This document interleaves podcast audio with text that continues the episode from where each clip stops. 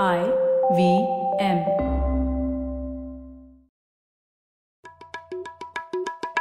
भाई हम हिंदुस्तानियों को बतियाना बड़ा पसंद है। बंगाली में अड्डा उड़िया में खोटी कन्नड़ा में हरटे और हिंदी में पुलियाबाजी। इस कला के लिए हमारी हर भाषा में एक शब्द है। तो प्रणय और मैं तो अक्सर मिलकर पुलियाबाजी करते ही रहते हैं। हमने सोचा कि आपको भी इसमें शामिल कर लिया जाए।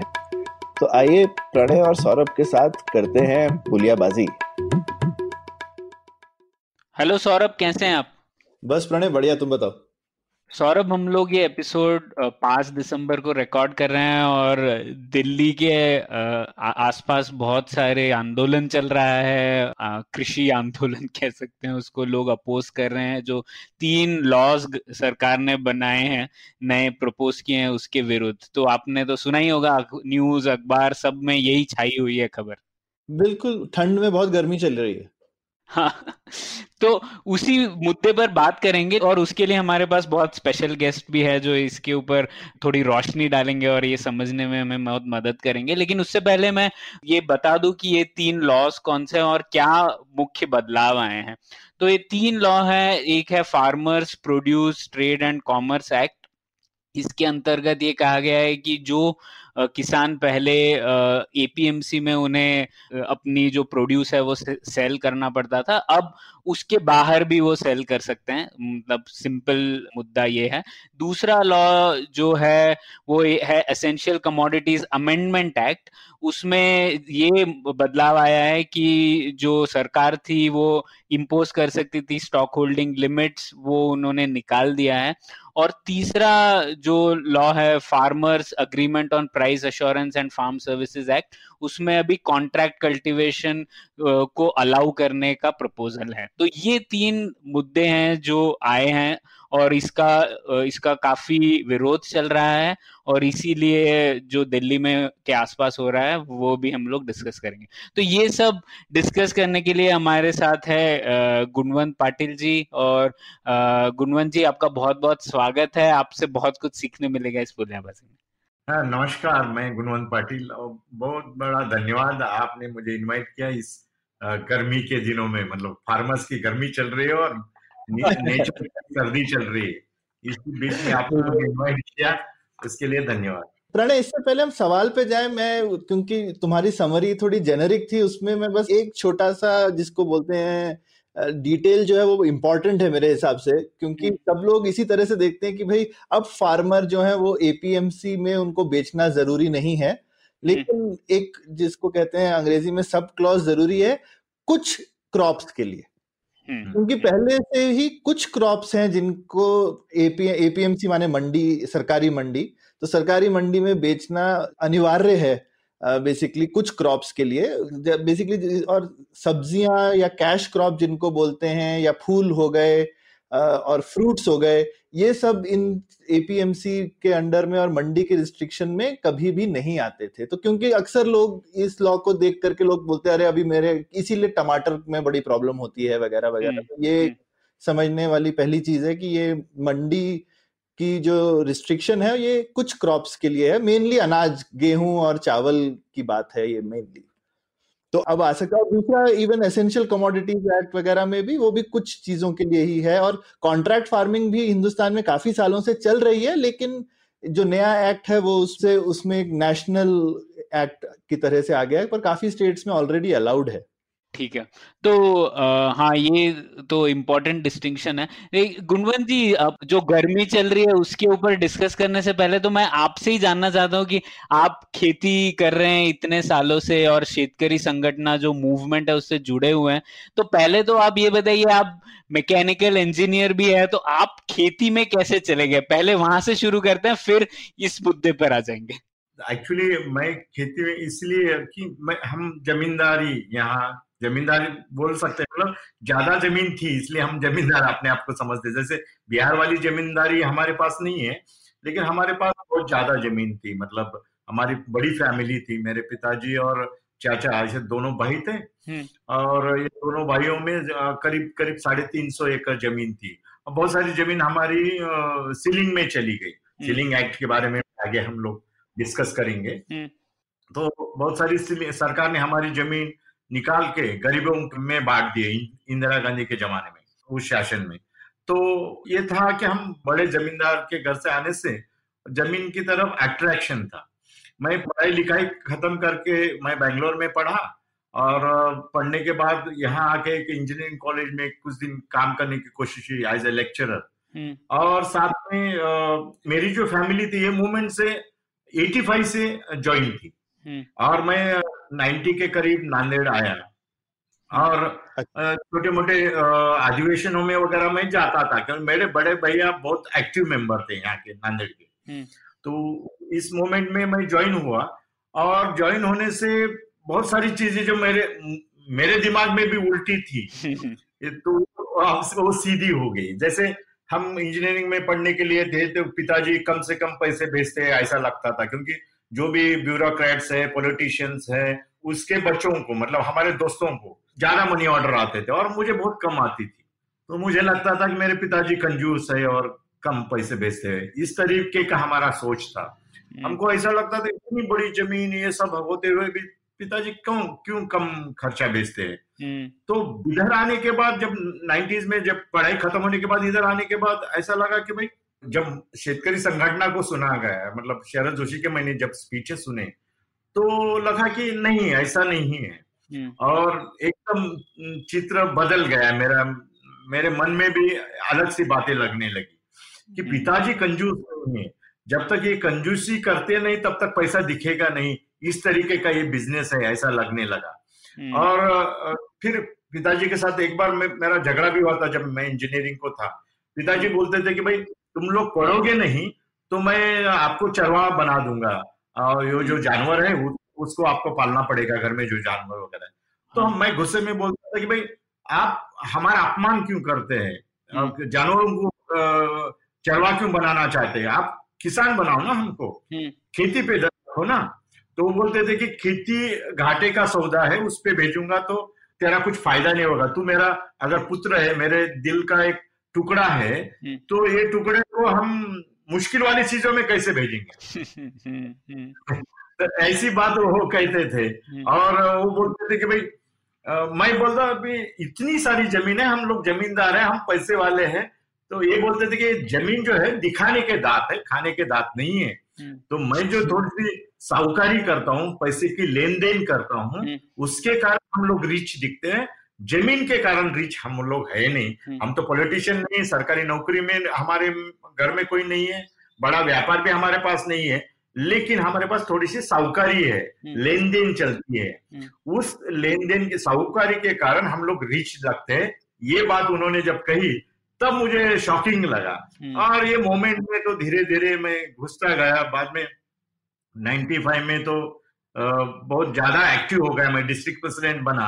बाद में तो 2000 के बाद तो मैं टीचर बना मतलब ट्रेनर एज अ शेतकरी संगठन का ट्रेनर ही बना। इस तरीके का मेरा इतिहास है। और बहुत ही मुझे फार्मर्स के साथ रहने के बाद इतना मैं अगर फार्मर का लड़का भी था तो फार्मर के बारे में विरोध में विचार करता करता था। हम्म। लेकिन यहाँ आने के बाद ये मोमेंट को देखने के बाद मेरे विचारों में बहुत बड़ा परिवर्तन हुआ। तो इसमें ये हुआ कि अपने पिताजी का गलती नहीं है। हम्म। गलती है तो सरकार की है, नीतियों की है। ये बात पहली बार समझ में आई और ये समझ आने के बाद मैं पूरी तरह से इसमें इन्वॉल्व हो गया ये तो बहुत दिलचस्प बात कही आपने गुणवंत जी और इसकी अनूठ ये बहुत ही अनूठा आंदोलन है शेतकरी संगठन और इसके बारे में हम लोग और चर्चा करेंगे। तो पहले आ जाते हैं ये जो मुद्दा आज का है उस पर। तो ये तीन जो लॉ आए हैं इनके ऊपर इतना क्यों विरोध हो रहा है? आपका क्या टेक है इसके ऊपर?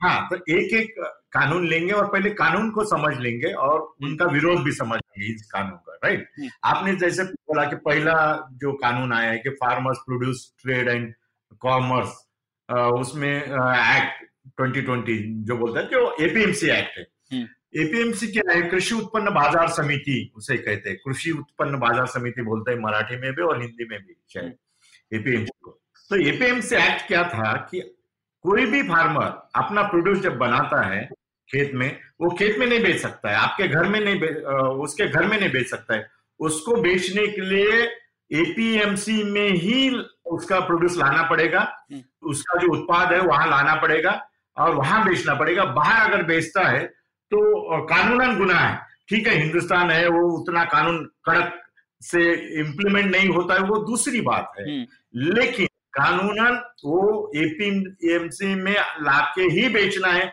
ऐसा कानून था। अगर वो बाहर बेचता है तो वायलेशन हो जाता उस कानून का ये हो जाता था। और उस कारण बाहर कोई खरीदता भी नहीं था क्योंकि फार्मर्स को तो उतना तकलीफ़ नहीं होता था लेकिन खरीदने वाले को तो हम्म, सामने वाला मतलब एपीएमसी के लोग आके उससे तो या तो पैसा वसूल करते हम्म। टैक्स का नहीं तो उससे कुछ हफ़्ता मांगते। हम्म, इस वाली बात थी। ये एक्ट आने के कारण एपीएमसी एक्ट को उन्होंने क्या किया? अभी नए सरकार ने नए कानून में क्या किया? इस कानून को उन्होंने ढीला कर दिया। पूरा कानून निकाला नहीं। शेतकरी संगठन का कहना तो था कि एपीएमसी को abolish the APMC hmm. APMC act को ही निकाल दो। हम्म, और पूरा खुला कर दो। कहीं कोई भी कहीं पे भी लाए कहाँ पे भी बेचे मार्केट को एकदम लिबरल कर दो। हम्म। लेकिन सरकार ने वैसा नहीं किया। एपीएमसी को रखा है। हम्म। लेकिन ये जो मोनोपोली एक्ट था हम्म। एपीएमसी का उसको उन्होंने शिथिल कर दिया है कि फार्मर एपीएमसी भी रहेगी वहाँ की नौकरशाही भी रहेगी हम्म, और वो चलेगा। लेकिन दूसरा व्यापारी एपीएमसी के बाहर खरीदी करता है और बाहर बेचता है तो वो कर सकता है। हम्म। उसको भी वो अपना ट्रेड कर सकता है। इस तरीका का ये कानून आने से हम लोग खुले हो गए और इसको हमने सपोर्ट किया। अब आपका प्रश्न ये है कि इसको विरोध क्यों हो रहा है? हाँ। विरोध दो राज्यों में ज़्यादा वाजबी भी है मतलब पंजाब और हरियाणा और बाकी राज्यों में तो जो विरोध हो रहा है बहुत सारा पॉलिटिकल है। हम्म। और क्यों हो रहा है उसका भी कारण है। हम्म।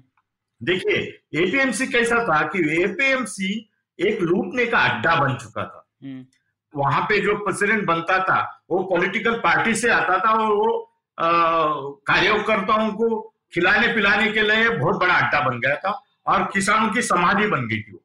हम्म, वहाँ कत्तल खाना जो स्लॉटर हाउस बोलते हैं हम्म, उस तरीके का किसानों को वहाँ काटने का तरीका था।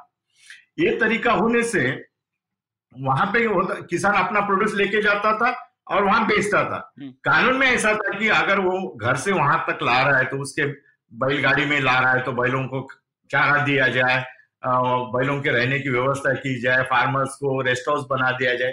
ऐसा कोई बना नहीं। एक्ट में वैसा है। हम्म। पंजाब में कुछ कुछ जगह पे पंजाब में बना है। हम्म। लेकिन ऐसा कुछ भी नहीं बना और वहाँ पे बेचा जाता था। यहाँ तक ठीक है। लेकिन वहाँ जो भाव मिलता था उसको प्रोड्यूस का वो जो सरकार बोलेगी वही भाव उस भाव में आपको खरीदना पड़ेगा और बेचना पड़ेगा। इस तरह का था। हम्म। मतलब मिनिमम जो एमएसपी का बहुत बड़ा मुद्दा चल रहा है इस बात को आप ठीक से समझ लीजिए। एमएसपी अगर हम लोग यहाँ नहीं समझ पाए ये एक्ट में तो हमको ये आंदोलन का कुछ कुछ भी समझ में नहीं आएगा। हम्म, जैसे मैं कोई प्रोड्यूस लेके मार्केट में जाता हूँ तो उसका भाव तय करने का अधिकार मुझे नहीं है। सरकार को है। सरकार को दिल्ली में जो भाव निकलेगा वो भाव उस एपीएमसी को बताया जाएगा कि कम से कम ये प्राइस में आपको खरीदना है। हम्म। लेकिन वो जो प्राइस रखी गई है वहाँ पे जो प्राइस निकाली गई दिल्ली में हम्म। वो जो प्राइस है एकदम कम से कम है जो बाज़ार के भाव से बहुत कम है। मतलब जो ओपन मार्केट में जो भाव चल रहे हैं उससे वो कम रहता था। अभी अभी बढ़ रही है प्राइजेस लेकिन एक जमाने में ऐसा था कि बाज़ार में बहुत ज़्यादा प्राइस लेकिन एपीएमसी में एकदम कम प्राइस ओपन मार्केट में। हम्म, लेकिन ओपन मार्केट बना ही नहीं। मतलब महाराष्ट्र जैसे चीज़ों में बना है। लेकिन अ, बाकी चीज़ों में नहीं था। लेकिन पहले समझ लीजिए कि एपीएमसी में लाके ही बेचना और सरकार जो भाव बोलेगी उसी में बेचना है।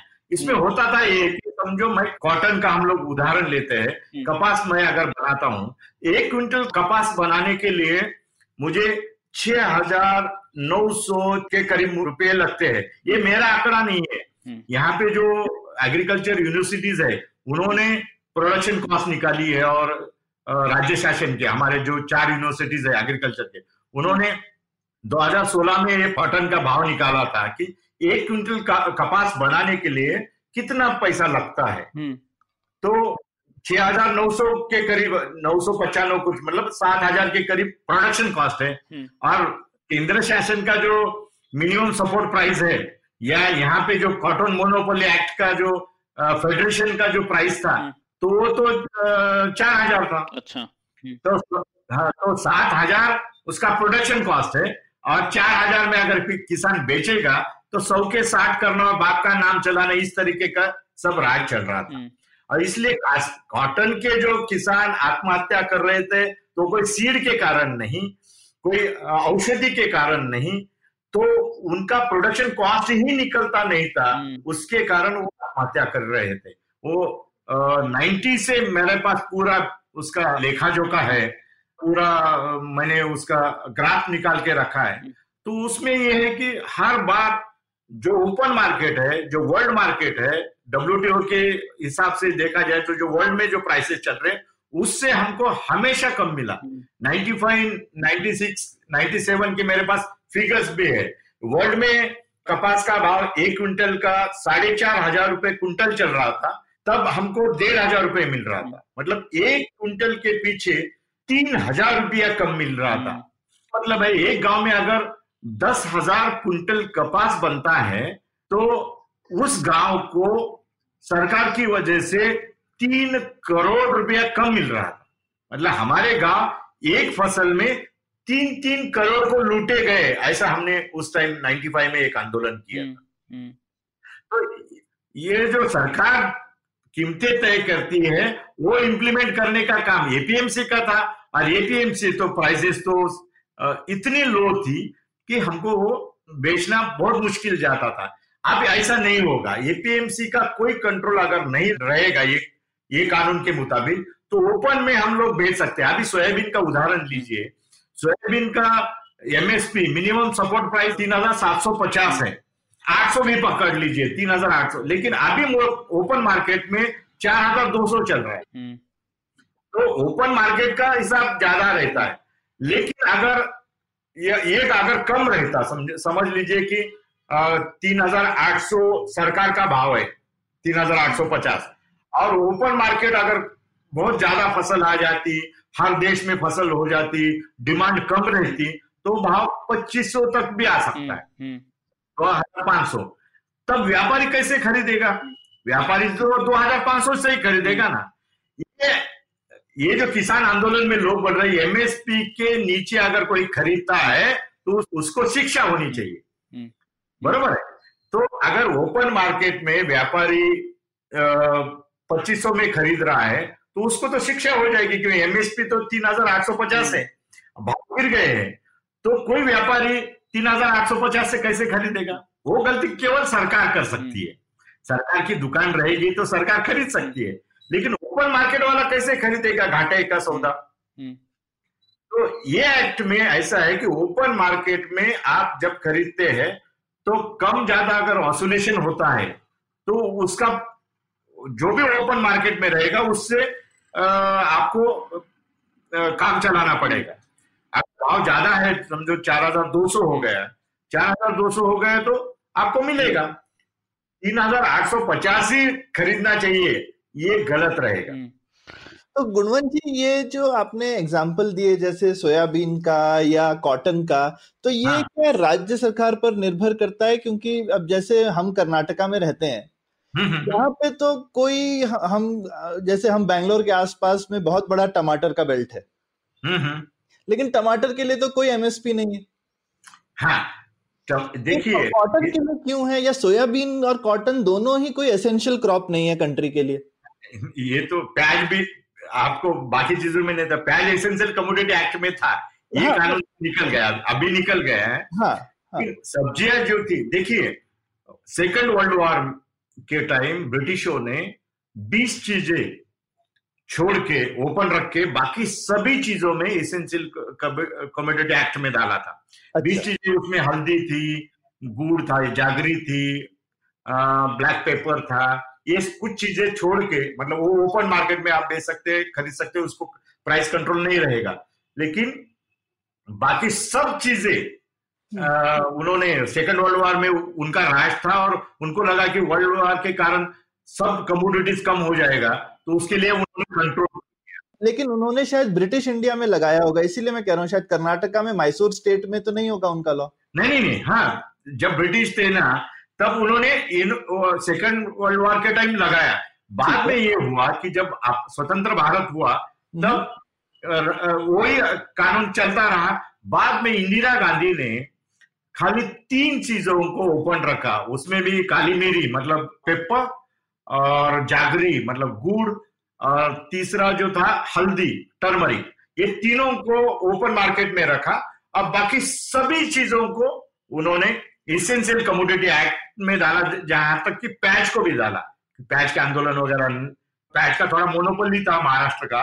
यही मेरे को लग रहा है जी कि ये ये काफ़ी चीज़ें मुझे लग रहा है जैसे बॉम्बे स्टेट में क्योंकि अंग्रेज़ों के टाइम पे बॉम्बे स्टेट थी तो बॉम्बे स्टेट से महाराष्ट्र में आई होंगी। अब जैसे केरला में तो काली मिर्च क्या कोई भी जो आ, मसाले हैं वो कोई भी एमएसपी के हिसाब से नहीं बिकते। हाँ, हाँ, नहीं, नहीं, हाँ, नहीं, नहीं नहीं वैसा है नहीं। कानून तो है पूरे हिंदुस्तान अच्छा। के लिए कानून है। और agriculture is the state subject कहा जाता है बराबर है? हम्म, हम्म। लेकिन है नहीं। अच्छा। It's not a state subject जब उन्होंने अभी ये तीन कानून आए हैं बराबर हम्म। तीन कानून तो पूरे हिंदुस्तान के लिए आए हैं। और उस कानून में उन्होंने लिखा है कि आ, हर स्टेट को ये सुविधा है कि आप ये कानून इम्प्लीमेंट करते हैं नहीं करते ऑप्शन में रखा है। अच्छा। तो अभी महाराष्ट्र में ये तीन कानून के बारे में सेंट्रल गवर्नमेंट का जो सरकार है। वो तो बीजेपी की सरकार है यहाँ तो कांग्रेस की सरकार या शिवसेना के साथ अलायंस की वाली सरकार है। हम्म। तो इन्होंने उसको विरोध किया है। वो कानून आज ये तीन कानून महाराष्ट्र में जबकि इंप्लीमेंट होना चाहिए हम्म। उन्होंने अभी शिथिल रखा है। उन्होंने इंप्लीमेंट नहीं किया इसके विरोध में आंदोलन के लिए तैयार है। ये पॉलिटिकल इश्यू हो गया। ठीक। हाँ तो इसलिए ये स्टेट सब्जेक्ट कहा जाता है? लेकिन है पूरे कानून तो सेंट्रल के ही। सेंट्रल के ही है नहीं नहीं लेकिन लेकिन हर स्टेट में कुछ कुछ जैसे अलग अलग चीज़ें तो है ही। अब जैसे बिहार ने एपीएमसी दस साल हो गया अबॉलिश किए हुए। बराबर है कि स्टेट को वो राइट्स थे हम्म। कि वो उन्होंने निकाल जैसे बिहार ने, ने एपीएमसी को दस साल पहले निकाल दिया है। हम्म। बराबर। महाराष्ट्र में ये स्टेट ने उन्होंने रखा है लेकिन सेंट्रल में तो ये कानून था। सेंट्रल में तो कानून है वो मैं मानता हूँ। मैं कह रहा हूँ। ये शायद वो कानून है लेकिन उसका इम्प्लीमेंटेशन स्टेट बाय स्टेट थोड़ा अलग अलग है हाँ हाँ लेकिन होता है ये कि पूरे आप समझो बराबर है आपका कहना ही है। लेकिन कपास के बारे में वैसा ही हुआ था कि महाराष्ट्र में 95 के मैं फिगर्स देता हूँ 95 96 97 के। हम्म। महाराष्ट्र में कपास सरकार खरीदती थी यहाँ पे। यहाँ पे कॉटन फेडरेशन था। और यहाँ किसी व्यापारी को कॉटन खरीदने का अधिकार नहीं था स्टेट हम्म। की वजह और अभी भी ऐसा ही है? अभी कानून है लेकिन उस कानून को उन्होंने शिथिल किया थोड़ा ठंडा किया। कानून तो आज भी है अच्छा। लेकिन उन्होंने अभी वो कानून को बोल दिया कि नहीं उसको नजरअंदाज करेंगे बेसिकली हाँ स्ट्रांगली इम्प्लीमेंट नहीं करेंगे लेकिन कानून तो है। हाँ तो हुआ ये है कि बाजू के आंध्र प्रदेश में जब तेलंगाना नहीं था हमारे बाजू में आंध्र प्रदेश था नाम। अभी तो वो नाम चेंज हो गया ना हम्म। तेलंगाना हुआ। बराबर? हाँ जी। हाँ आंध्र प्रदेश में ढाई हज़ार भाव था। तो हम जब हम्म। कपास महाराष्ट्र से आंध्र प्रदेश लेके जाते तो पुलिस पकड़ती थी। हम्म, हाँ कि स्टेट इंटरवेंशन था और उसमें क्या तो राज्यबंदी थी। तो हमारे राज्य से वो राज्य में कपास नहीं लेके जाते तो या तो हमको हथकड़ी पड़ती थी हमारा कपास जब्त हो जाता था। जबकि हमने अपना कपास दिन में लगाया दिन में उगाया और दिन में हम लोग लेके जा रहे हैं तो चोरी का कपास। हम्म। ऐसा नाम आता था। पेपर वाले भी लिखते थे कि चोरी का कपास लेके जाते हुए पुलिस ने पकड़ा इतनी इतनी गाड़ियाँ इतने इतने क्विंटल। सरकार उसको इस तरह से देख रही है कि भाई हमने आपको परमिशन दी है लगाने की लाइसेंस वाला हिसाब हो गया कि आप कपास उगा रहे हैं तो आप हमारी मर्ज़ी से जैसे अंग्रेज़ों के जमाने में नील की खेती और अफीम की खेती होती थी। एकदम सही जो बाद में आंदोलन हुआ नील का वैसे ही हाँ नहीं ये वो तो एक बिल्कुल आई मीन बेवकूफाना चीज़ है और मेरे को लगता है इसके लिए तो सरकारें बिल्कुल गिर जानी चाहिए इस टाइप की हरकतें ये लोग कर रहे थे। और मेरे ख्याल से नए बिल में इसीलिए मुझे लगता है सेंटर का डेफिनेटली रोल है कि अगर स्टेट सब्जेक्ट भी हो तो इंटर स्टेट ट्रेड तो सेंटर बोल सकता है कि भाई कोई भी चीज़ स्टेट के बीच में तो वो सेंटर के बीच आती है। हाँ जीएसटी जीएसटी के बारे में हो रहा है वैसे एग्रीकल्चर के बारे में क्यों ना हो? पूरा स्टेट होना चाहिए। दूसरा आप जैसे मैं कपास का उदाहरण दिया पंजाब से आप गेहूँ यहाँ नहीं ला सकते थे। अच्छा। हाँ और आंध्र प्रदेश में राइस बहुत ज़्यादा प्रोड्यूस होता है हमारी बाजू में तेलंगाना में आज के पहले आंध्र प्रदेश था वो। तो वहाँ से अगर राइस हम लाते थे मेरे दो बहनें उधर थी आंध्र प्रदेश में थी उनकी ससुराल उधर थी तो जब हमारा कोई आदमी बहन को बुलाने के लिए जाता था चूड़ा के वो सुटकेस में दो चार केजी लेके आता था और सुटकेस अगर पकड़ी गई तो वो मेरी नहीं है छोड़ के आता था। हाँ ये तो मुझे भी याद है कि जब हम छोटे थे तो ट्रेन में जो है पुलिस वाले कभी कभी क्योंकि हम लोग भी कभी कभी घर से चावल लाते थे तो ये मुझे याद है कि चावल लाना अलाउड नहीं था। नहीं अलाउड नहीं था। हाँ। मतलब मुझे याद है कि 2014 में हम्म।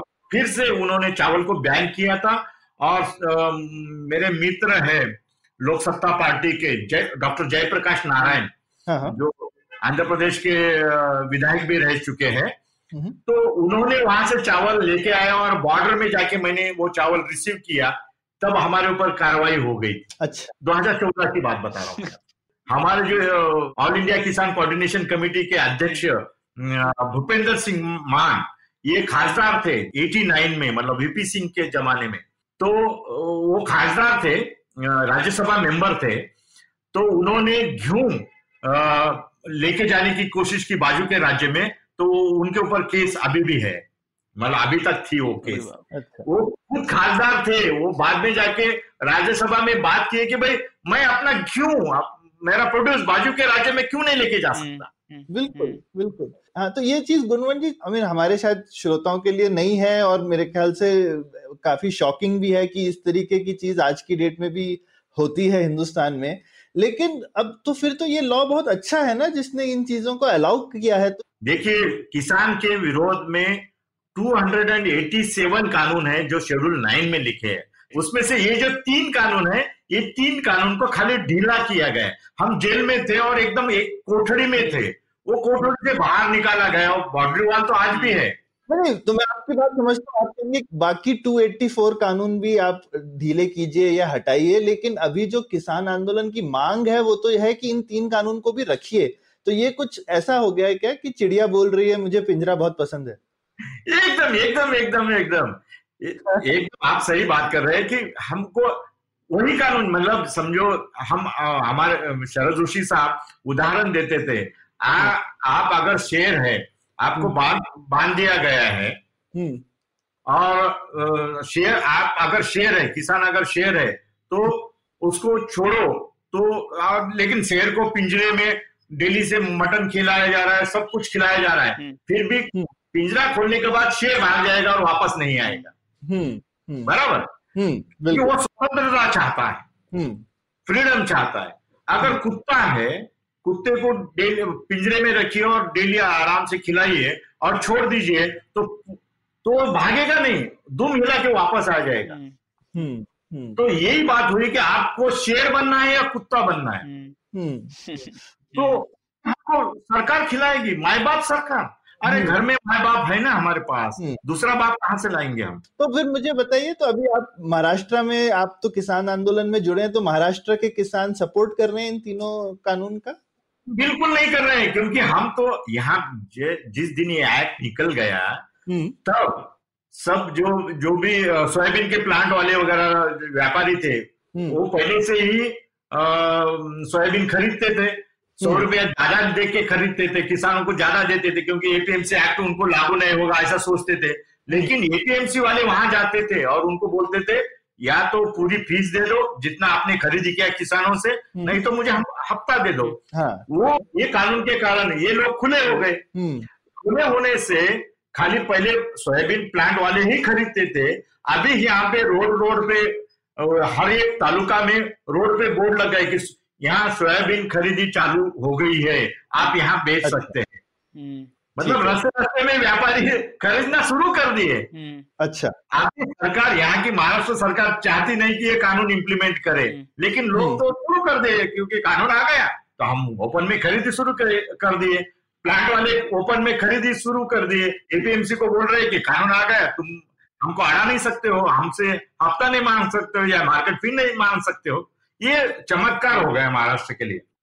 लेकिन हम्म। पंजाब और हरियाणा का प्रॉब्लम क्या है कि वहाँ पे तो खाली गेहूँ ज़्यादा से प्रोड्यूस होता था तिलहन या मस्टर्ड ज़्यादा प्रोड्यूस होता था या चावल प्रोड्यूस होता था।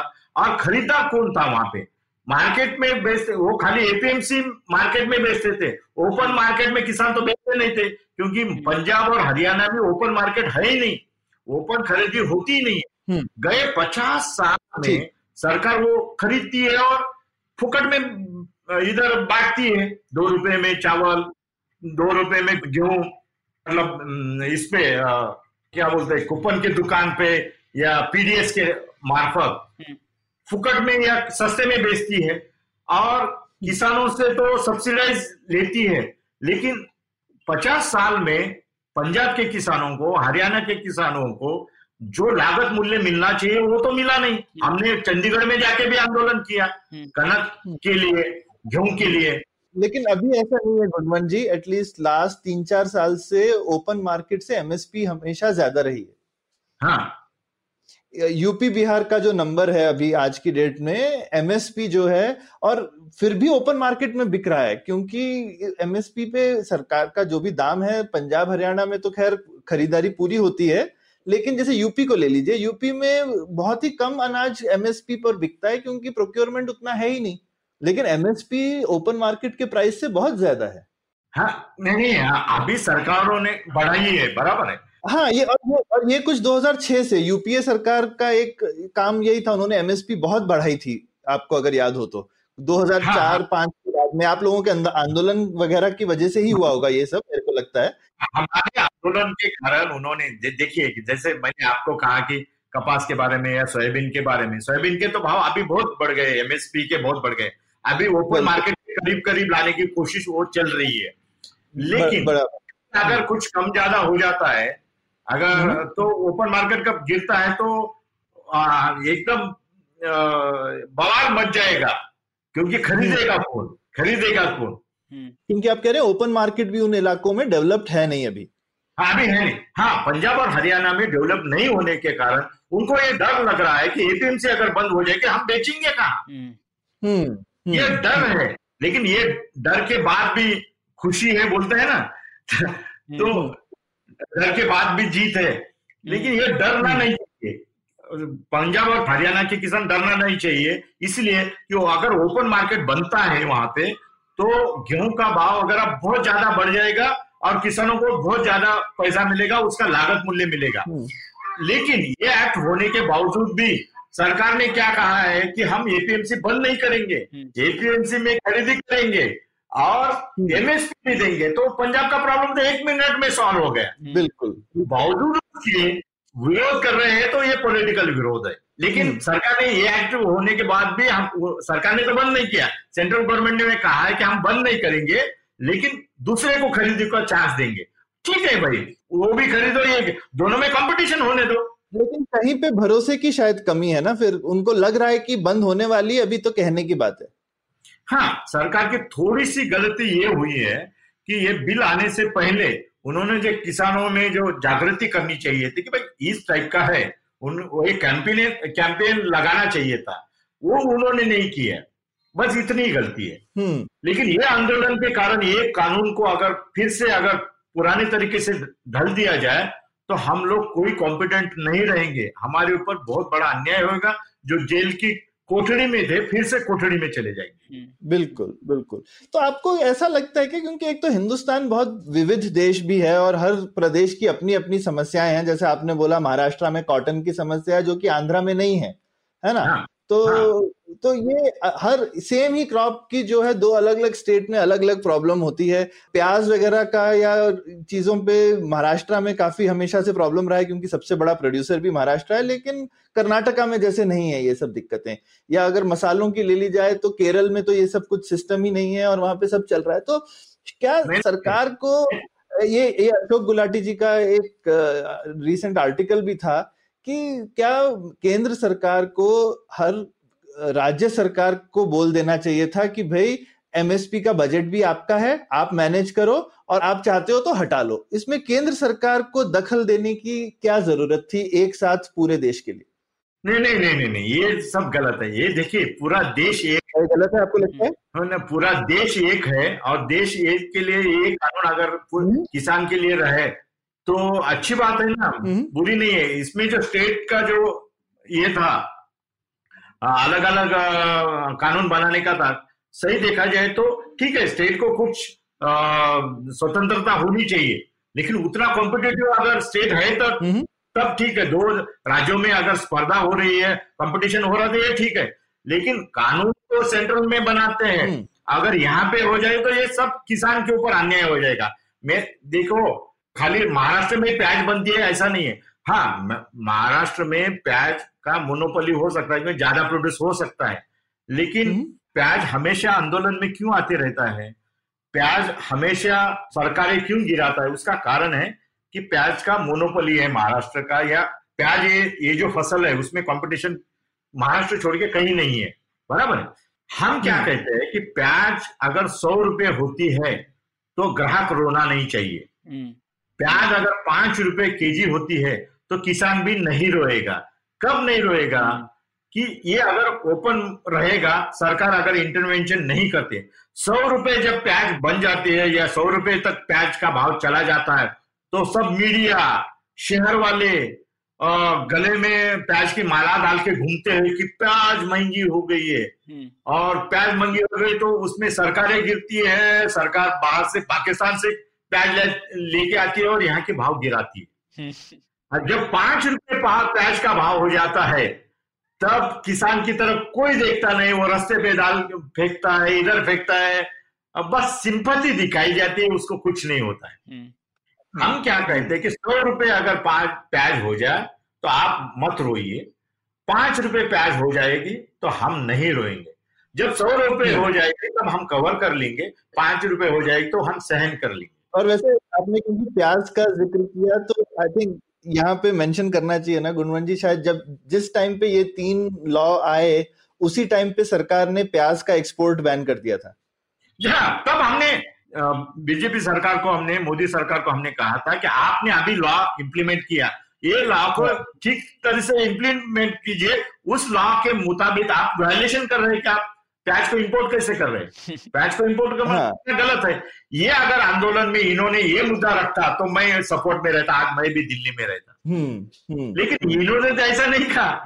ये जो आंदोलनकारी कह रहे हैं ये तो पूरे लेफ्टिस्ट है। हम्म, हाँ हाँ इन्होंने ऐसा नहीं बोला। ये लोग ये नहीं कह रहे हैं कि एक्सपोर्ट बैन नहीं होना चाहिए ये कह रहे हैं कि जो पहले की सिचुएशन थी वो ठीक है जबकि आप कह रहे हैं जो पहले की सिचुएशन थी वो तो पिंजरे के कैदी वाली सिचुएशन है। नहीं नहीं नहीं देखिए पहले की सिचुएशन ठीक रहती तो इतने आत्महत्या कैसी होती? हर आत्महत्या का कारण नहीं लेकिन आत्महत्या पंजाब में नहीं होती है ना तो यही मैं कह रहा हूँ कि हर राज्य की स्थिति भी अलग है। पंजाब के फार्मर तो अमीर हैं। देखिए साहब ऐसी नहीं है। आप जैसे बोल रहे हैं ना अब हम्म। क्यों नहीं है? इकोनॉमिकली सोचिए। पंजाब की स्थिति वैसी ही है। अगर पूरे पंजाबी खेती के ऊपर निर्भर रहते। इंग्लैंड में जाके टैक्सी नहीं चलाते कनाडा में जाके कुछ व्यवहार नहीं करते। आज हम्म। आज के डेट में अमेरिका में सबसे ज़्यादा अच्छे किसान जो है वो पंजाबीज है। हम्म, they are very hard workers Punjabi बहुत हार्ड वर्कर किसान है और वो यहाँ पे अगर फार्म में कुछ नहीं मिलता नहीं तो वो कनाडा में जाके खेती कर रहा है हम्म। साउथ अफ्रीका में जाके खेती कर रहा है। और अमेरिका में जो भी अच्छे किसान है वो सब पंजाबी है साहब। ऑस्ट्रेलिया में जाइए। हम्म, पंजाब के किसान आज के डेट में तमिलनाडु में लीज पे खेती लेके खेती कर रहे हैं। अगर पंजाब फ़ायदे का रहता तो कोई इंग्लैंड नहीं जाता कोई कनाडा नहीं जाता। वहाँ पे खेती करता और बहुत आराम से रहता। मेरे देश की धरती बोलते रहता। वो नहीं बोलता है। हम्म, हम्म, वो वहाँ से मनी ऑर्डर भेजता है कनाडा से। इंग्लैंड से भेजता है। हम्म, और यहाँ पे खेती चल जैसे इसराइल है। सब जू इसराइल में तो पूरे जूज है। पूरे जूज इतने हाईली इंटेलेक्चुअल है। हर देश में अच्छा अच्छा काम करते हैं और अच्छी अच्छी पोस्ट पे। वो जो पैसा भेज रहे हैं इसराइल में एक्सपेरिमेंट हो रहा है खेती के ऊपर। हम्म। खेती वहाँ के फ़ायदे में नहीं है। बिल्कुल बिल्कुल। लेकिन वहाँ किसानों को इतना भाव दिया जाता है हम्म, सब ठीक है। देखिए अमेरिका में किसान कितने बचे हैं? पूरी आबादी से अगर आंकड़ा निकालते टू परसेंट लोग ही खेती के ऊपर हम्म, है। हम्म। दो परसेंट लोग ही खेती करते हैं। 98 परसेंट लोग खेती से निकल चुके हैं गए 300 साल में। हम्म, और जो खेती पे बच गए दो परसेंट लोग वो भी खेती नहीं करना चाहते। क्यों? मैंने वहाँ के किसान को पूछा। तो बोलता है कि मैं वहाँ तो सीलिंग एक्ट नहीं है हज़ारों एकड़ ज़मीन है एक एक किसान के पास। क्योंकि दो परसेंट ही लोग लैंड होल्डिंग करते हैं। पूरे लोग खेती से बाहर निकल चुके हैं। दो परसेंट लोग खेती करना नहीं चाहते। क्यों? वहाँ के किसान के बे, बेटे के साथ या बेटी के साथ शहर वाला कोई न्यूयॉर्क वाला लड़का डेटिंग नहीं करता है। हम्म, इतनी बुरी हालत है। मतलब उसके साथ कोई शादी के लिए तैयार नहीं होता है। हम्म, बराबर? हम्म। तो दो परसेंट जो लोग किसान बच गए हैं वो चाह रहे कि हम खेती नहीं करेंगे। तो अमेरिकन सरकार उनको खेती में रहने के लिए कितनी सब्सिडी देती है? थर्टी फाइव परसेंट सब्सिडी देती है कि आप किसान ही बने रहिए। हम 98 परसेंट जो लोग खेती से बाहर निकल गए हैं उनको टैक्स लगाएँगे उनका टैक्स आपको देंगे। सब्सिडी का मतलब क्या है? सब्सिडी का मतलब सरकार ने दी गई मदद को सब्सिडी कहते हैं। हम्म। सब्सिडी का मतलब क्या है? सब्सिडी मतलब फुकट में सरकार जो आपको देती है हम्म। कि भाई आपका कोई कीमत है नहीं कुछ नहीं लेकिन आप वहाँ पे टिके रहे आप वहाँ बने रहे उसके लिए जो पैसा देती है वो थर्टी फाइव परसेंट देती है अमेरिकन सरकार। हम्म, हम्म, वर्ल्ड मार्केट में जो किसान के लागत मूल्य मिलता है वर्ल्ड मार्केट में जो प्राइस है उससे तीस परसेंट ज़्यादा देती है। समझो कपास का भाव वर्ल्ड मार्केट में सात हज़ार रुपए है तो सरकार उसको तीस परसेंट एड करके अमेरिकन किसानों को देती है। सोयाबीन के बारे में मैंने देखा है, कपास के बारे में देखा है। थर्टी परसेंट सब्सिडी है, पॉजिटिव सब्सिडी है। यूरोप में 65 परसेंट पॉजिटिव सब्सिडी है। सौ रुपए का माल अगर आप वर्ल्ड मार्केट में बेचते, सौ रुपए मिलते तो यूरोप सरकार आपको एक सौ पैंसठ देगी। जापान सरकार सौ रुपए के लिए आपको एक सौ नब्बे देगी। इसलिए जापान में इंच इंच पे खेती होती है। क्यों? क्योंकि थोड़ा भी किया जाए तो उसको दुगना मिल जाएगा। हम्म, हम्म, सौ का एक सौ नब्बे मिल जाएगा। वर्ल्ड मार्केट का जो प्राइस है उससे ज़्यादा मिलता है। इसलिए जापान में जापान का स्टोरी तो बहुत अच्छा स्टोरी है कि 1921 में जब जापान स्वतंत्र हुआ तब उसके अध्यक्ष ने कहा कि भाई हमको अगर देश को आगे चलना है तो क्या करना पड़ेगा? 1921 में जापान इतना टेक्नोलॉजी वाला देश नहीं था। 1921 में जब स्वतंत्र हुआ, तब वहाँ के नए प्रेसिडेंट ने सब ब्यूरोक्रेट्स को इकट्ठा किया और बोला कि भाई, देश को आगे जाने के लिए क्या करना पड़ेगा? उन्होंने कहा कि एग्रीकल्चर को पूरा छूट दे दो। चावल का भाव, वहाँ पर राइस बहुत बड़े पैमाने पे है। तो चावल का भाव वर्ल्ड मार्केट से पाँच गुना कर दो। आज के डेट में भी वहाँ पे राइस वर्ल्ड मार्केट से पाँच गुना या कम से कम दो गुना में आपको मिलेगा। सबसे ज़्यादा महँगा फ़ूड जापान में मिलेगा आपको। आप जापान कोई इलेक्ट्रॉनिक्स वस्तु लेके जाइए तो वहाँ कोई इलेक्ट्रॉनिक वस्तु की चेक नहीं होगी कस्टम में। लेकिन आप अगर एग्रीकल्चर प्रोड्यूस लेके जाएँगे तो आपको कस्टम पकड़ेगा। वो बोलेगा, नहीं, आप एग्रीकल्चर प्रोड्यूस नहीं पर लेके आ सकते, क्योंकि वहाँ बहुत महँगा है। और 1921 में ये क्रांति होने से किसानों के पास इतना पैसा आया कि अगर वर्ल्ड मार्केट में सौ मिलता है तो जापान सरकार उसको 500 मिलने की सुविधा कर दी है। तो किसानों के पास इतना पैसा आया कि उन्होंने बच्चों को बोला कि भाई, हम आपको अच्छा पढ़ाएँगे। और यूरोप में जो टेक्नोलॉजिकल क्रांति हो रही है, वहाँ जाके आप टेक्नोलॉजी का अभ्यास कीजिए और वापस आइए और यहाँ पे फैक्ट्रियाँ वगैरह निकालिए, वो इम्प्लीमेंट कीजिए। तब वो सब बच्चे उधर गए। सर, कोई बैंक से कर्जा नहीं लिया। उन्होंने पिताजी के पैसे से वो पढ़ने गए और पिताजी के पैसे से वापस आके उन्होंने कॉटेज इंडस्ट्री शुरू की।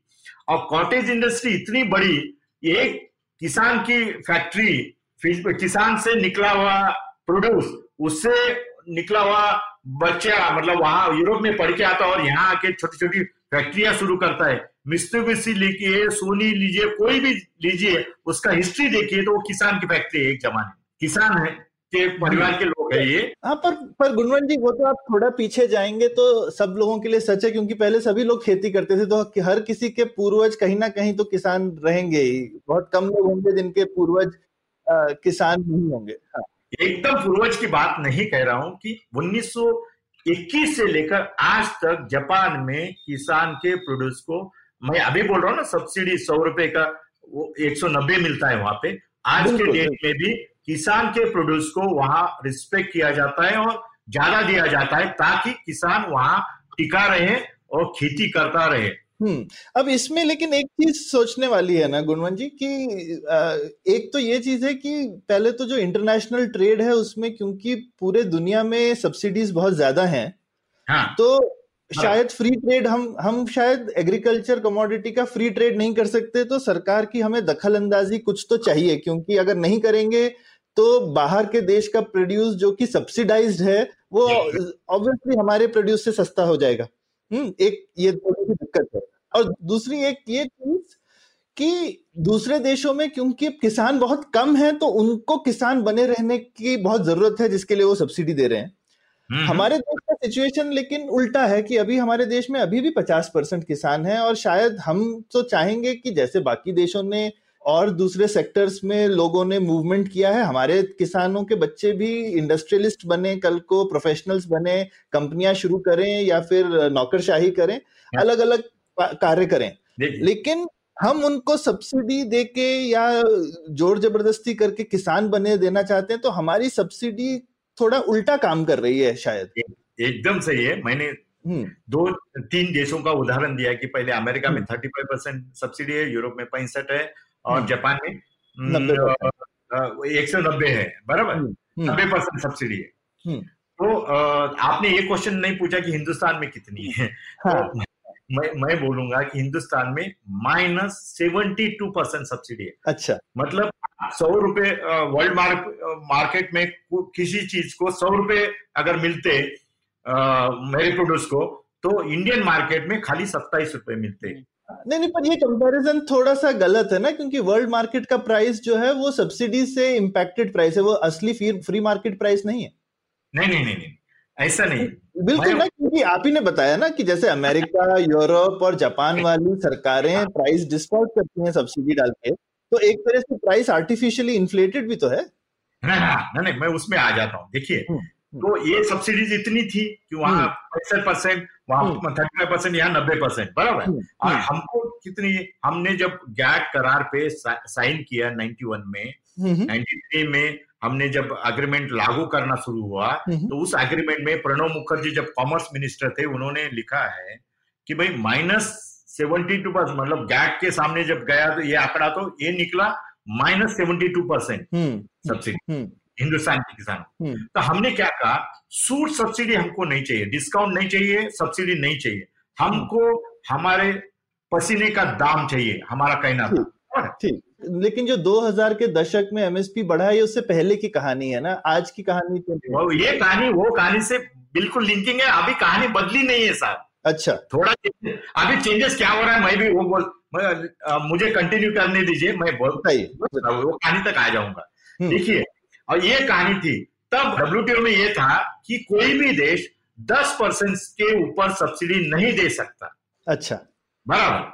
तो अमेरिका का सब्सिडी पैंतीस से दस पे आना पड़ेगा। हम्म। यूरोप का पैंसठ से दस पे आना पड़ेगा और जापान का नब्बे से दस पे आना पड़ेगा। हम्म। और हमारा क्या होगा? माइनस सेवेंटी टू से हमको दस पे आ सकते हैं। हम्म। ठीक है। हमारा फ़ायदा कितना पे होगा एट्टी परसेंट का फ़ायदा होगा एट्टी परसेंट का कम से कम। ठीक है। एट्टी टू परसेंट का। तो हमने क्या कहा कि हमको तो सब्सिडी नहीं चाहिए हमको सौ का सौ भी मिला तो हम फ़ायदे में। जब इतना घाटा होते हुए भी हम खेती कर रहे हैं तो हम में कोई दम है। हम्म। बराबर हम्म। हम में कोई दम है कि टिके हुए आज के डेट में? हम्म। कुछ लोग हमारे भाई आत्महत्या कर रहे हैं फिर भी हम खेती छोड़ रहे नहीं है।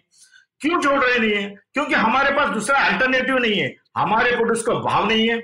हम कुछ करने जाते तो अलग अलग कानून थे।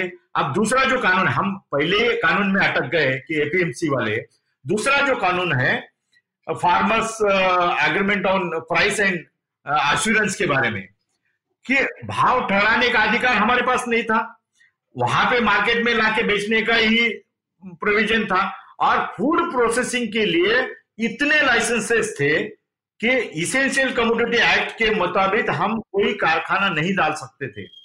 देखो एरोप्लेन का कारखाना डालने के लिए मुझे नान नांदेड़ डिस्ट्रिक्ट प्लेस है वहाँ के डीआईसी में मुझे परमिशन मिल सकती है। लेकिन शुगर फैक्ट्री डालने के लिए मुझे दिल्ली जाना पड़ेगा। राइस मिल डालने डालने के लिए मुझे दिल्ली जाना पड़ेगा। सभी कानून सेंट्रल गवर्नमेंट के हाथ में थे। हम्म, हम्म, कोई भी agriculture agriculture is a state subject कहा जाता है।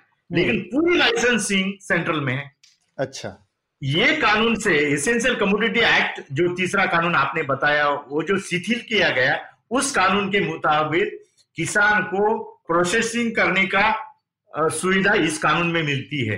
लेकिन दुर्दैव है इस देश का मुझे मैं जब ये कानून के बारे में लोकसभा की चर्चा सुन रहा था तब इंडस्ट्री मिनिस्टर ने ही अ, मतलब राजीनामा दिया ना? पंजाब के जो ये थे ना मैडम। हाँ हाँ हरसिमरन कौर बादल हाँ। हाँ उन्होंने जबकि ये कानून के कारण उनके मिनिस्ट्री के लिए बहुत सारा फ़ायदा था किसानों के लिए फ़ायदा था। उन्होंने मुझे तो बहुत ताजुब हुआ कि कौर मैडम ने राजीनामा दे दिया रिजाइन कर दिया। जबकि ये कानून से इसेंशियल कम्युनिटी एक्ट ढीला करने से उसमें अमेंडमेंट आने से बहुत सारी प्रोसेसिंग इंडस्ट्रीज़ को लिए सुविधा शुरू हो गई है। हम्म, नहीं उनका कारण तो अलग है ना। उन्होंने अपनी मिनिस्ट्री की वजह से तो नहीं उनको पता था कि पंजाब में एजिटेशन होने वाला है तो वो किस मुँह से सरकार में रहेंगी? और इसलिए उन्होंने छोड़ दिया। हम तो अलग बातें सुनते हैं कि भाई एफसीआई से उनसे ये था एफसीआई खरीदी नहीं कर सकेगी वगैरह वगैरह। ये देखिए ये बात नहीं थी ये कानून के कारण किसानों के लड़के आज प्रोसेसिंग इंडस्ट्री में जा सकते हैं। इसेंशियल कमोडिटी एक्ट के कारण मैं इंजीनियर होते हुए भी कोई इंडस्ट्री में नहीं जा सका क्योंकि सब लाइसेंसिंग सेंट्रल में होती है और सेंट्रल में जिसकी सरकार रहती थी उसका नुमाइंदा मेरे प्रोसेसिंग इंडस्ट्रीज़ का मेन सूत्रधार बोलते हैं या चेयरमैन वो बनेगा तब मुझे लाइसेंस मिलता था। ऐसे लाइसेंस नहीं मिलता था। हम्म हम्म। पर वो लाइसेंस वाला चीज़ तो बहुत पहले का खत्म हो चुका है। फ़ूड प्रोसेसिंग के लिए लाइसेंस तो नहीं चाहिए बहुत समय से अब तो। नहीं नहीं। वो तो तीस साल की बात हो गई। लाइसेंस कोटा परमिट राज खत्म हो गया 93 से, ऐसा कहा जाता है। फिर भी आज के डेट में कोई फाइव स्टार होटल डालने जाइए आप। इक्यावन लाइसेंस लगते आज के डेट में भी। ये धीरे धीरे ऐसे कानून आ जाएँगे तो ये कानून कम हो जाएँगे लाइसेंसिंग कम हो जाएँगी। लाइसेंस कोटा परमिट राज, गुमस्ता कानून, ये सरकार ने खत्म कर दिया। गुमस्ता कानून जो था कि रात में दस बजे आठ बजे दुकान बंद करनी चाहिए संडे को छुट्टी देनी चाहिए। ये जो ऐसे जो फालतू कानून थे, ये सरकार ने तो निकाल दी उसका तो हमने स्वागत किया। इसेंशियल कमोडिटी एक्ट में मैंने कहा था कि ब्रिटिशों ने 20 चीज़ें छोड़ के बाकी चीज़ों पे पाबंदी लगाई थी। इंदिरा गांधी ने 30 चीज़ें छोड़ के बाकी सब चीज़ों में पाबंदी लगाई थी। एक सितंबर 2001 को वाजपेयी सरकार ने, एनडीए सरकार ने 713 वस्तुओं के ऊपर का निर्बंध निकाल दिया। तब हमने एनडीए को सपोर्ट किया था। हम्म। बिल्कुल। एक सितंबर 2001 की कहानी मैं सुनाता हूँ। एनडीए को शरद जोशी ने सपोर्ट किया था इसलिए कि स्वदेशी वाली सरकार स्वदेशी वाली बात करने वाली सरकार और ये सरकार रिफॉर्म्स की वाली बात करती है तो बहुत स्वागत है। इसको ये किसानों को अगर खुला करती है मार्केट को ओपन करती है तो हम उसका स्वागत करते हैं। ऐसा कह के 2001 को हमने एनडीए को सपोर्ट किया था क्योंकि 713 चीज़ें वाजपेयी जी ने निर्बंध से निकाल दी थी। इस सरकार ने वो कानून को ही ढीला कर दिया तो इस इसका तो हमको स्वागत करना चाहिए। पहला जो कानून है एपीएमसी वाला उसको तो हमको निकाल नहीं देना चाहिए था। हम्म। फिर भी सरकार ने बोला कि भाई पंजाब का प्रॉब्लम है तो वो रहेगा बाकी तो सब शिथिल कर कर दिया जाएगा। महाराष्ट्र में अगर ये खुला हो जाएगा तो महाराष्ट्र के किसानों को बहुत बड़ा फ़ायदा हो जाएगा। बिल्कुल अच्छा। ये नहीं ये आपने और और आपने तो एक बड़ी इंटरेस्टिंग बात कही प्रणय मेरे को भी ये वाला एक एंगल जो था दिखता था लेकिन इतने अच्छे से समझ में नहीं आता था कि देखिए एपीएमसी पे हमेशा लोकल पॉलिटिशियन और गुंडागर्दी का कब्जा रहता ही था। बिल्कुल ये बिल्कुल। वाली जो चीज़ है कि भले ही चीज़ एग्जैक्टली एक्ट में हो या ना हो लेकिन एक बार उन लोगों ने दादागिरी बना ली तो वो और किसी चीज़ को आसपास में पनपने ही नहीं देंगे। नहीं नहीं नहीं साहब ऐसा रहता है हिंदुस्तान में जैसे ब्रिटिश रहते तो उसका विरोध रहता था कानून का यहाँ हम्म। कानून रहने के बाद कानून रहने के बाद वो कानून का डर बता के आप हफ़्ता वसूल कर सकते हैं ना ये और अब क्योंकि कानून आ गया है तो लोग दबंग होके खुद ही उसका वायलेशन कर रहे हैं भले ही सर, राज्य सरकार ने इम्प्लीमेंट नहीं किया ये बहुत इंटरेस्टिंग चीज़ लोग तो बोलेंगे कानून आ गया है ना हाँ। कानून मुझे बोल कानून के हाँ। मुताबिक आप किस किस चीज़ का हफ़्ता मांग रहा है किस चीज़ की फ़ीस मांग रहा है? नहीं मुझे और ये दिलचस्प बात लग रही है कि मतलब आजकल जो एक कुछ सेक्शन से जो अपोजिशन हो रहा है उसमें ऐसे दिखाया जा रहा है कि ये एपीएमसी बहुत अच्छी चीज़ है और एपीएमसी की वजह हाँ। से बहुत ही मतलब समृद्धि हो रही थी और ये ए, अगर एपीएमसी निकल गए तो मतलब कहर आ जाएगा। तो मुझे बहुत ताज्जुब हो रहा है इस बात पे। हाँ तो तो मुझे लगता है इसीलिए ये देखने वाली चीज़ है ना जैसे जो पंजाब के किसान हैं प्रणय मुझे लगता है कि जो उनकी मेन क्रॉप्स हैं शायद उनका पॉलिटिकल फोर्स स्ट्रांग। है या हिस्टोरिकल रीजंस की वजह से जो भी कहा जाए वो शायद कंफर्टेबल हैं जो उनको प्राइस मिलता है उससे हम्म। और उनको ऑल्टरनेटिव नहीं दिख रहे हैं तो एक तो चीज़ है कि हाँ। खाली प्राइस तो मिलता नहीं मैं बोल रहा हाँ आप कह रहे प्राइस नहीं मिलता है देखिए मैं जब किसान आंदोलन में चंडीगढ़ में गया था एक किसान मुझे खाना खाने के लिए घर लेके जा रहा था एक के घर के सामने ट्रैक्टर था। वो हम्म। बोला कि इसके घर में कभी चोरी नहीं होगी। अच्छा। जिसके घर के सामने ट्रैक्टर होता है उसके घर में चोरी कभी नहीं होगी बोला। अच्छा। मैं बोला मैंने उस किसान को पूछा भाई जी बताइए कि क्यों नहीं चोरी होगी उसके घर में? वो क्या बंदूक रखता है? वो बोला नहीं साहब वो बंदूक नहीं रखता है। जिसके घर के सामने ट्रैक्टर है उसके घर में चोरी इसलिए नहीं होती कि बैंक वाला पहले ही लूट के लेके जाता है। हाँ।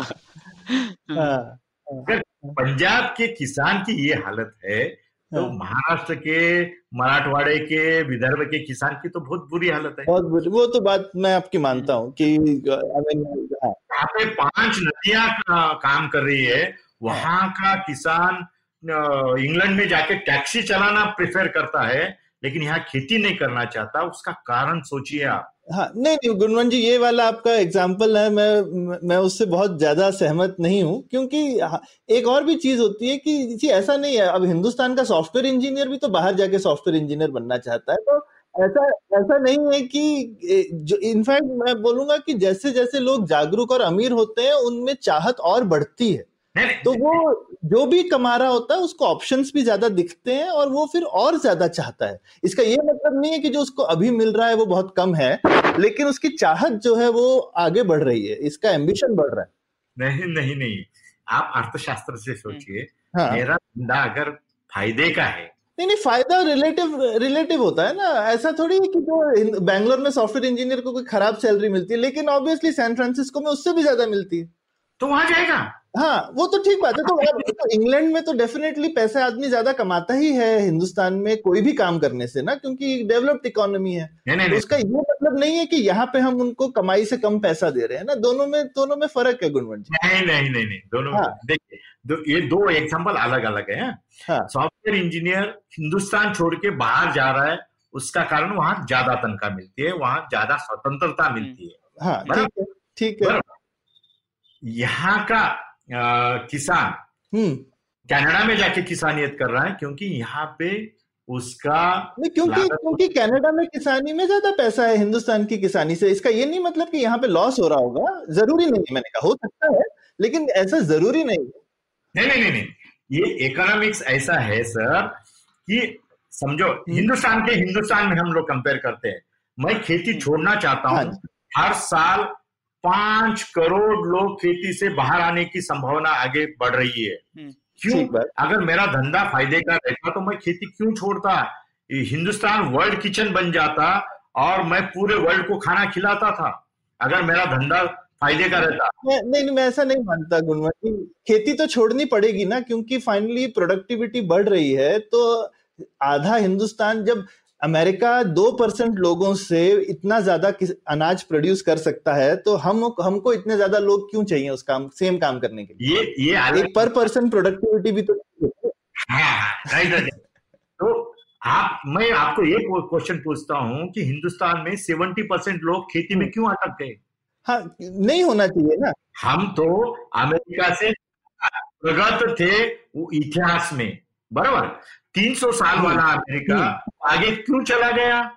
और और हज़ारों साल रामायण महाभारत की कहानी सुनाने वाला हिंदुस्तान खेती में क्यों पिछड़ा गया? ये टेक्नोलॉजी की बात है ना।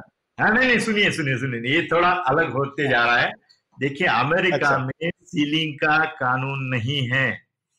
बराबर है। हम्म, हम्म, यहाँ पे आप खेती नहीं छोड़ सकते।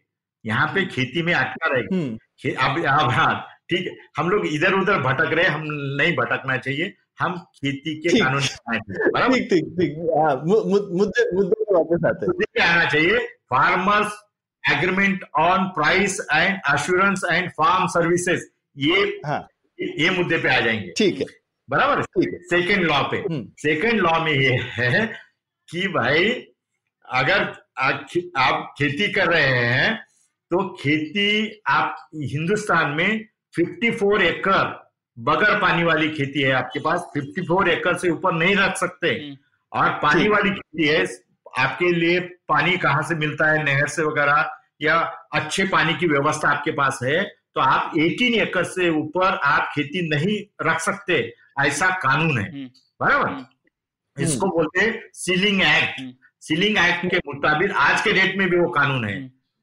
आप अगर कंपनी बनाते हैं तो आप कितनी भी ज़मीन खरीद सकते हैं हम्म। लेकिन आपको तो अगर किसान बनना है किसान बने रहना है तो चौपन एकड़ बगैर पानी वाली खेती और पानी वाली खेती है तो आप 18 एकड़ से ऊपर नहीं रख सकते ऐसा सीलिंग है हम्म। अगर यही कानून लता मंगेशकर को और सचिन तेंदुलकर को लगा दिया जाए कि 90 रन से ऊपर आप नहीं निकाल सकते कि दूसरे को भी खेलने दो दूसरे को भी खेलने दो वो भी गरीब आदमी है उसको भी खेलने दो उसको भी चांस दो वो भी चमकना चाहता है तो कभी वो सेंचुरी नहीं बना पाएगा हम्म। लता मंगेशकर को आप अगर 400 गानों का सीलिंग लगाते हैं कि 400 गाने के ऊपर आप गा नहीं सकती है तो बाकी के लोगों को चांस दो तो कभी लता मंगेशकर ये रिकॉर्ड में नहीं आती थी हम्म। समझ रहे हैं आप हाँ तो कानून के कारण कोई किसान बढ़ नहीं सका मेरे पिताजी के पास साढ़े तीन सौ एकड़ ज़मीन थी दोनों की बटाई हो गई हम्म। डिवाइड हो गए दोनों भाई दो दो भाई थे त्रिम्बक पाटिल और माधवराव पाटिल।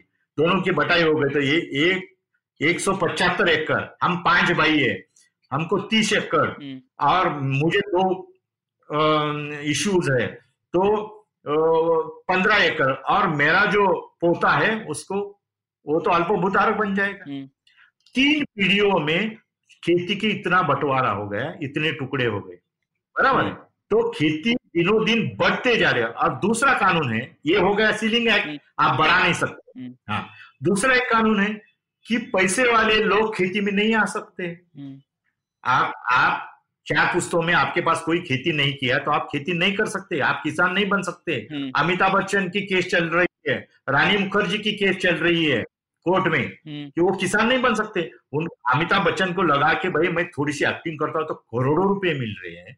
यही पैसे अगर मैं खेत में डालूँगा तो और कुछ मिलेंगे या मज़ा करूँगा मैं हम्म। तो वो नहीं कर सकता है हम्म। मतलब यहाँ दस लाख रुपए वाली ज़मीन है तो मैं पंद्रह लाख से खरीदूँगा हम्म। ज़्यादा पैसे देके खरीदूँगा वैसे भी मेरे पास पैसा पड़ा हुआ है ऐसा अगर सोचता है वो ज़मीन का भाव बढ़ा के खरीदना चाहता है पैसे वाले लोग खेती में नहीं आ सकते हैं।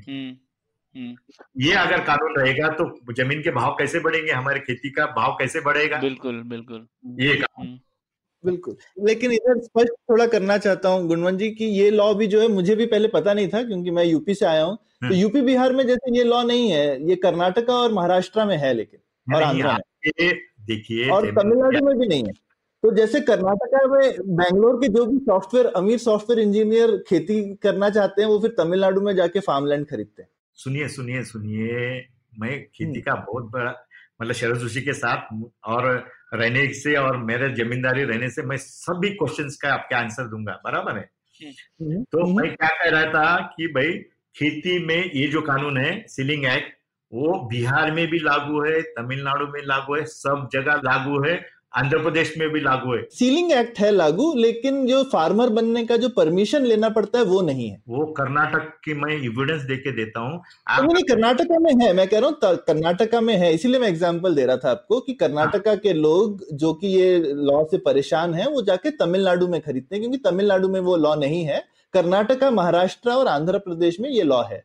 जैसे बिहार में भी नहीं है ये लॉ ये सेंट्रल गवर्नमेंट का इंदिरा गांधी के टाइम का बनाए हुआ नहीं नहीं ये ये नहीं नहीं नहीं गुणवंत जी ये मैं मैं जानता हूँ क्योंकि मेरे मित्रों ने ये लिया है वहाँ पर हाँ, तो है, मैं पर्सनली जानता हूँ। और मेरे को भी लेना था तो मेरे को खुद ही दिक्कत हुई थी बैंक कर्नाटका में खरीदने के लिए फार्म लैंड तो इसके लिए कर्नाटका में तो बिल्कुल है ये पाबंदी लेकिन तमिलनाडु में जैसे नहीं है ये पाबंदी। मतलब कोई भी खरीद सकता है कोई भी खरीद सकता है बिल्कुल हाँ। इसलिए मैं कह रहा हूँ हमको काफ़ी जगहों पे हमें लगता है क्योंकि हम वहाँ जैसे मुझे बहुत शॉकिंग लगता था क्योंकि यूपी में ये चीज़ मना नहीं थी मैं यूपी में यूपी से हूँ यूपी में बड़ा हुआ ठीक है हम लोग इसी मुद्दे पे आगे बढ़ते हैं ठीक है ये वहाँ पे हाँ। नहीं है अगर अगर ऐसा सोचते हैं तो मुझे लग, हाँ। मुझे मालूम है कि हर जगह है कोई कंप्लेन नहीं करता होगा वहाँ पे कि नहीं नहीं नहीं नहीं नहीं नहीं ऐसा ऐसा नहीं है है ही नहीं है ही नहीं पर आप देख ली बाद में देख लीजिएगा ठीक है आप आप फिर से पता कीजिए मैं भी फिर से पता करूँगा वहाँ के कम से कम वहाँ के कलेक्टर का परमिशन लेके ही आपको नहीं नहीं नहीं कुछ कुछ नहीं कुछ नहीं चाहिए कुछ नहीं चाहिए ठीक है ये तीसरा कानून है कि आप हाँ। लैंडलेस नहीं हो सकते कानूनन हम्म। क्योंकि हज़ारों लोग लैंडलेस हो रहे हैं वो बात अलग है हम्म। लेकिन हम्म। कानूनन आप लैंडलेस नहीं हो सकते अच्छा इसका मतलब क्या है? अगर मेरे पास पाँच एकड़ ज़मीन है मुझे लगा कि यार ये घाटे का सौदा है वो इतनी मेहनत कौन करेगा?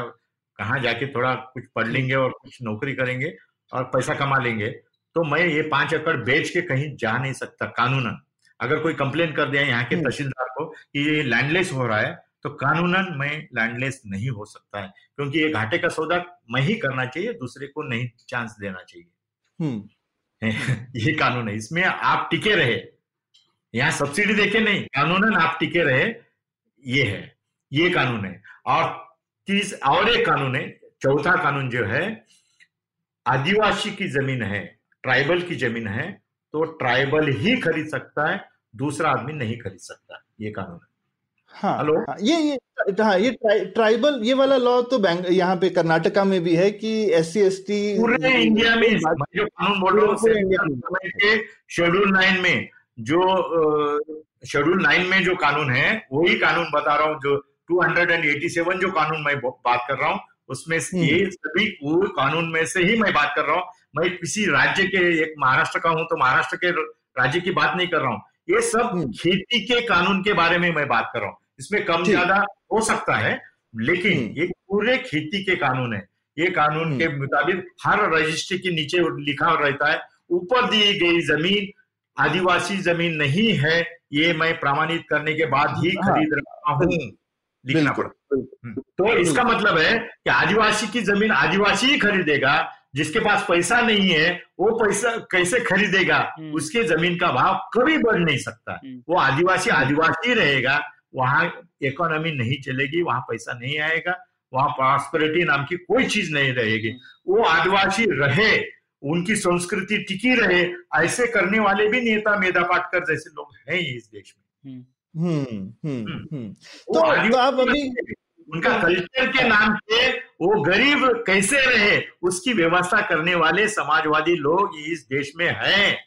हाँ हाँ। हाँ। नहीं ये आपने बहुत अच्छी चीज़ कही गुरुण पाटिल जी की इतनी सारे बंधन हैं और ये बंधन लोगों को जो है गरीब रखे हुए हैं और हम उनको खोलने से डर रहे हैं।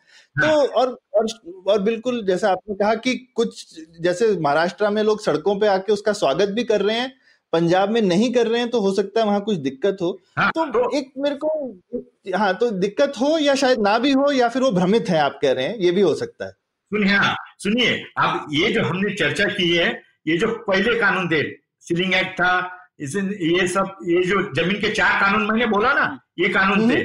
ये कानून को छेद देने वाला कानून ये दूसरे नंबर का कानून जो अभी हम लोग चर्चा कर रहे हैं फार्मर्स हाँ। Agreement on price and assurance farm services ये जो बिल है हाँ। ये जो कानून है ना सेकंड नंबर का ये कानून हाँ। ये चार ही कानून को छेद देता है मतलब ये कानून है आज में चार कानून है लेकिन ये जो नया कानून आया है ये कानून आने से वो चार भी कानून ठंडे हो जाते हैं मतलब शिथिल हो जाते हैं। हम्म। कैसे? बिल्कुल। क्योंकि आप शायद देते नहीं भी लेकिन आप उसको जो है अपनी ज़मीन को रेंट पे दे सकते हैं किसी और को शायद.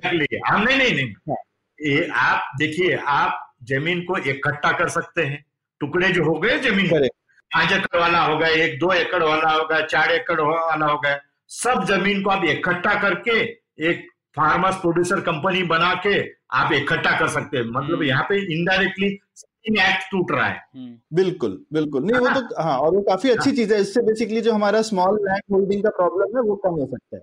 सब ज़मीन इकट्ठा हो जाएगी और जो भाई अपने नाम पे ज़मीन है समझो तीन एकड़ है लेकिन खेती नहीं करना चाहता है वो खेती किराए से देके कोई दूसरे धंधे में जाना चाहता हो और अपनी ज़मीन पुस्तकों की ज़मीन रखना चाहता है बेचना नहीं चाहता है उसके लिए कानून बहुत अच्छा मदद करता है। हम्म, ज़मीन रही तेरे नाम पे तेरी प्रॉपर्टी तेरे नाम पे रहेगी पुस्तकों की ज़मीन है तू नहीं बेच लेकिन उसमें मत अटक तो उसका फ़ायदा तू ले ले और तू दूसरे काम के लिए फ्री हो जा।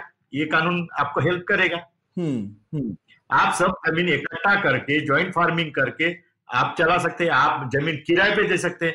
आज तक ये था कि हम किराए से देते थे लेकिन कानूनन नहीं था वो। कोई हम्म, ज़मीन हम किराए से दिए और किराए से लेने वाला आदमी दस साल से हमारी खेती कर रहा है और ग्यारहवें साल बोल दिया कि भाई ये मेरी ज़मीन है मैं मैं सिंचन कर रहा हूँ मैं मैं खेती कर रहा हूँ मालिक मैं ही बन जाऊँ। हम्म, तो वो बन सकता था ऐसे भी कानून थे। इंदिरा गांधी के जमाने में होता था कूल कूल एक्ट था वो। हम्म। उसका कूल लगाया बोलते थे। महाराष्ट्र में वो कानून था वो ज़मीन उसकी हो जाती थी। बिहार में कानून था वो। वो भी उस वो उसी के लिए नक्सलाइट मूवमेंट चला। हम्म। ये कानून के लिए नक्सलाइट मूवमेंट फैक्ट्री के लिए नहीं चला प्रॉपर्टी के लिए नहीं चला ज़मीन के लिए चला साहब। हम्म। हाँ खाली बड़े बड़े जमींदारों की या बड़े लैंड होल्डिंग की ज़मीन बांटो इतना ही कानून उतना ही मोमेंट था वो। हम्म, हम्म, हाँ। आज भी चल रहे हो। हाँ। तो अरे यहाँ पहले से नंगा है उसको वो क्या बांटेगा? हम्म, अगर मेरे पास खेती अगर घाटे का सौदा है छोटी खेती है या कम लैंड होल्डिंग है तो छोटा घाटा है मेरे पास। हम्म, हम्म, और बड़ी खेती है तो बड़ा घाटा है। अगर ये देखिए ये धंधा ही घाटे वाला है इसका और एक मैं प्रूफ देता हूँ कॉमन सेंस वाले प्रूफ ये देता हूँ। आप बोलिए कि आपके कर्नाटक में रिचेस्ट फार्मर का आप नाम बताइए। जिसके घर में कोई पॉलिटिशियन नहीं हो जिसके घर में कोई बिज़नेस वाला नहीं हो जिसके घर में कोई सरकारी नौकरी में नहीं हो लैंड होल्डिंग कितनी भी हो। हम्म, हाँ। चलो बताइए। एक किसान का नाम मैं आपके घर नौकरी के लिए आ जाऊँगा। नहीं मुश्किल है। मुझे नहीं लगता ऐसा कोई भी होगा। आपका जनरल नॉलेज कच्चा है? इसका मतलब आपका जनरल नॉलेज कच्चा नहीं है। हाँ, हाँ, ऐसा किसान है ही नहीं है। हाँ, हम्म हम्म। बिल्कुल। अगर ऐसा रहता हम देखिए जूता बनाने वाला बाटा रिच दिख सकता है। बर्तन बनाने वाला स्टील बनाने वाला टाटा रिच दिख सकता है। किसान बोलिए ना आप ये कृषि प्रधान देश है। एक तो किसान का नाम बताइए हम्म, कि जो रिच है। अगर रिच बताए आप बता भी देंगे। समझो कहा मैनिपुलेशन करके। तो मैं आपको चेक करूँगा इकोनॉमिक्स से कि भाई वो कौन सी अंडरवेयर पहनता है कौन सी जूते डालता है कौन सी बनियन पहनता है और उसके घर से कितना कचरा बाहर निकलता है। हम्म। उसमें क्या आप बोलेंगे कचरे से क्या लेना देना है हम्म। कचरे का मतलब है कि आप ब्रेड खाते हैं तो ब्रेड का रैपर मिलेगा हम्म। बिस्किट खाते हैं तो बिस्किट का रैपर मुझे मिलेगा अमूल खाते हैं तो अमूल का रैपर मुझे मिलेगा आप क्या खाते मुझे पता चल जाएगा ना हम्म। तो ये अगर इतनी ऐश आरामी से अगर वो किसानियत कर रहा है तो हिंदुस्तान से बड़ा कोई खेती का व्यवहार नहीं होता हम लोग हाँ, हमारी इंजीनियरिंग छोड़ के पूरा खेती में घुस जाते हैं आप सॉफ्टवेयर आप बात कर रहे हैं सॉफ्टवेयर वाले जाके खेती खरीद रहे हैं वो शौक के लिए कर रहे हैं साहब।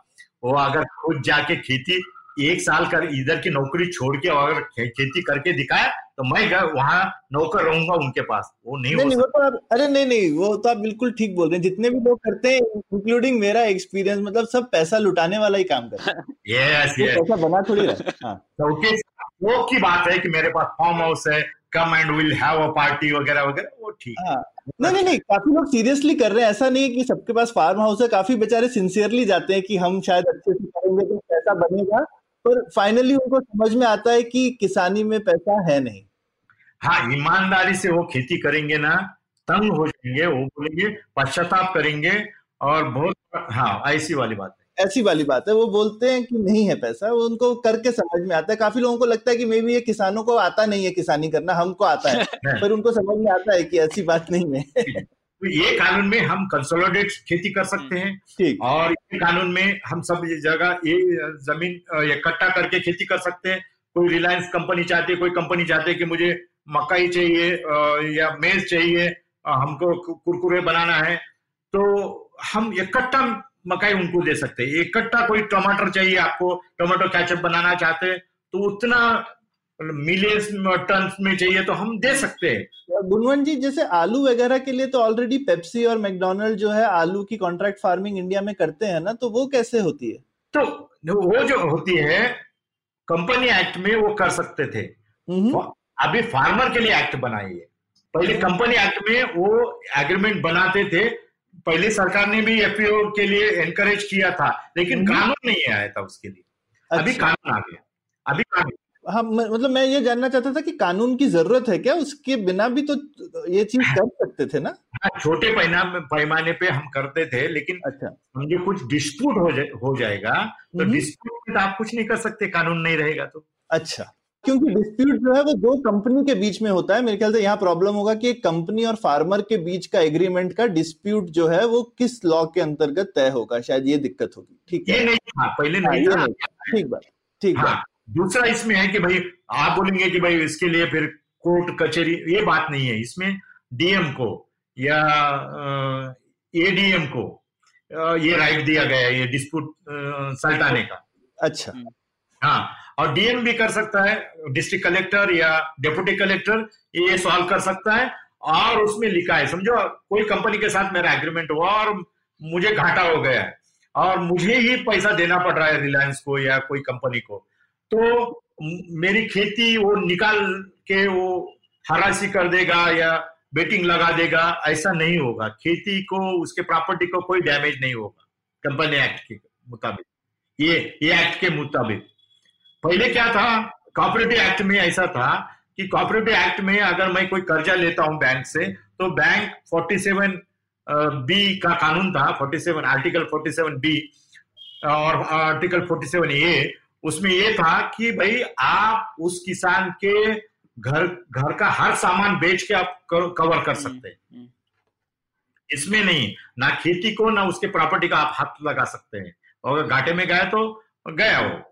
एनपीए में डाल दो उसको। नॉन परफॉर्मिंग एसेट में डाल दीजिए काम खत्म कर दीजिए। तो हाँ। इस इससे जुड़ा हुआ मेरा सवाल था कि आगे क्या होना चाहिए गुणवंत जी? जैसे आपने बोला जो एक लॉ है ये काट देता है जो भी बाकी चार सीलिंग एक्ट वगैरह के जो प्रॉब्लम्स थे उसको। तो क्या आपको लगता है कि कम से कम ये लॉ जिसपे इतना ऑपोजिशन नहीं है उसे तो भी बढ़ाया जाए क्योंकि मुझे लगता है ज़्यादातर ऑपोजिशन तो एफपीटीसी एक्ट के अगेंस्ट ही है ना क्योंकि लोगों को लग रहा है कि अ, उसकी वजह से एमएसपी कम हो जाएगा या एमएसपी का पैसा नहीं मिलेगा। तो आगे क्या होना चाहिए? आपको क्या लगता है? कोई नेगोशिएशन हो सकता है?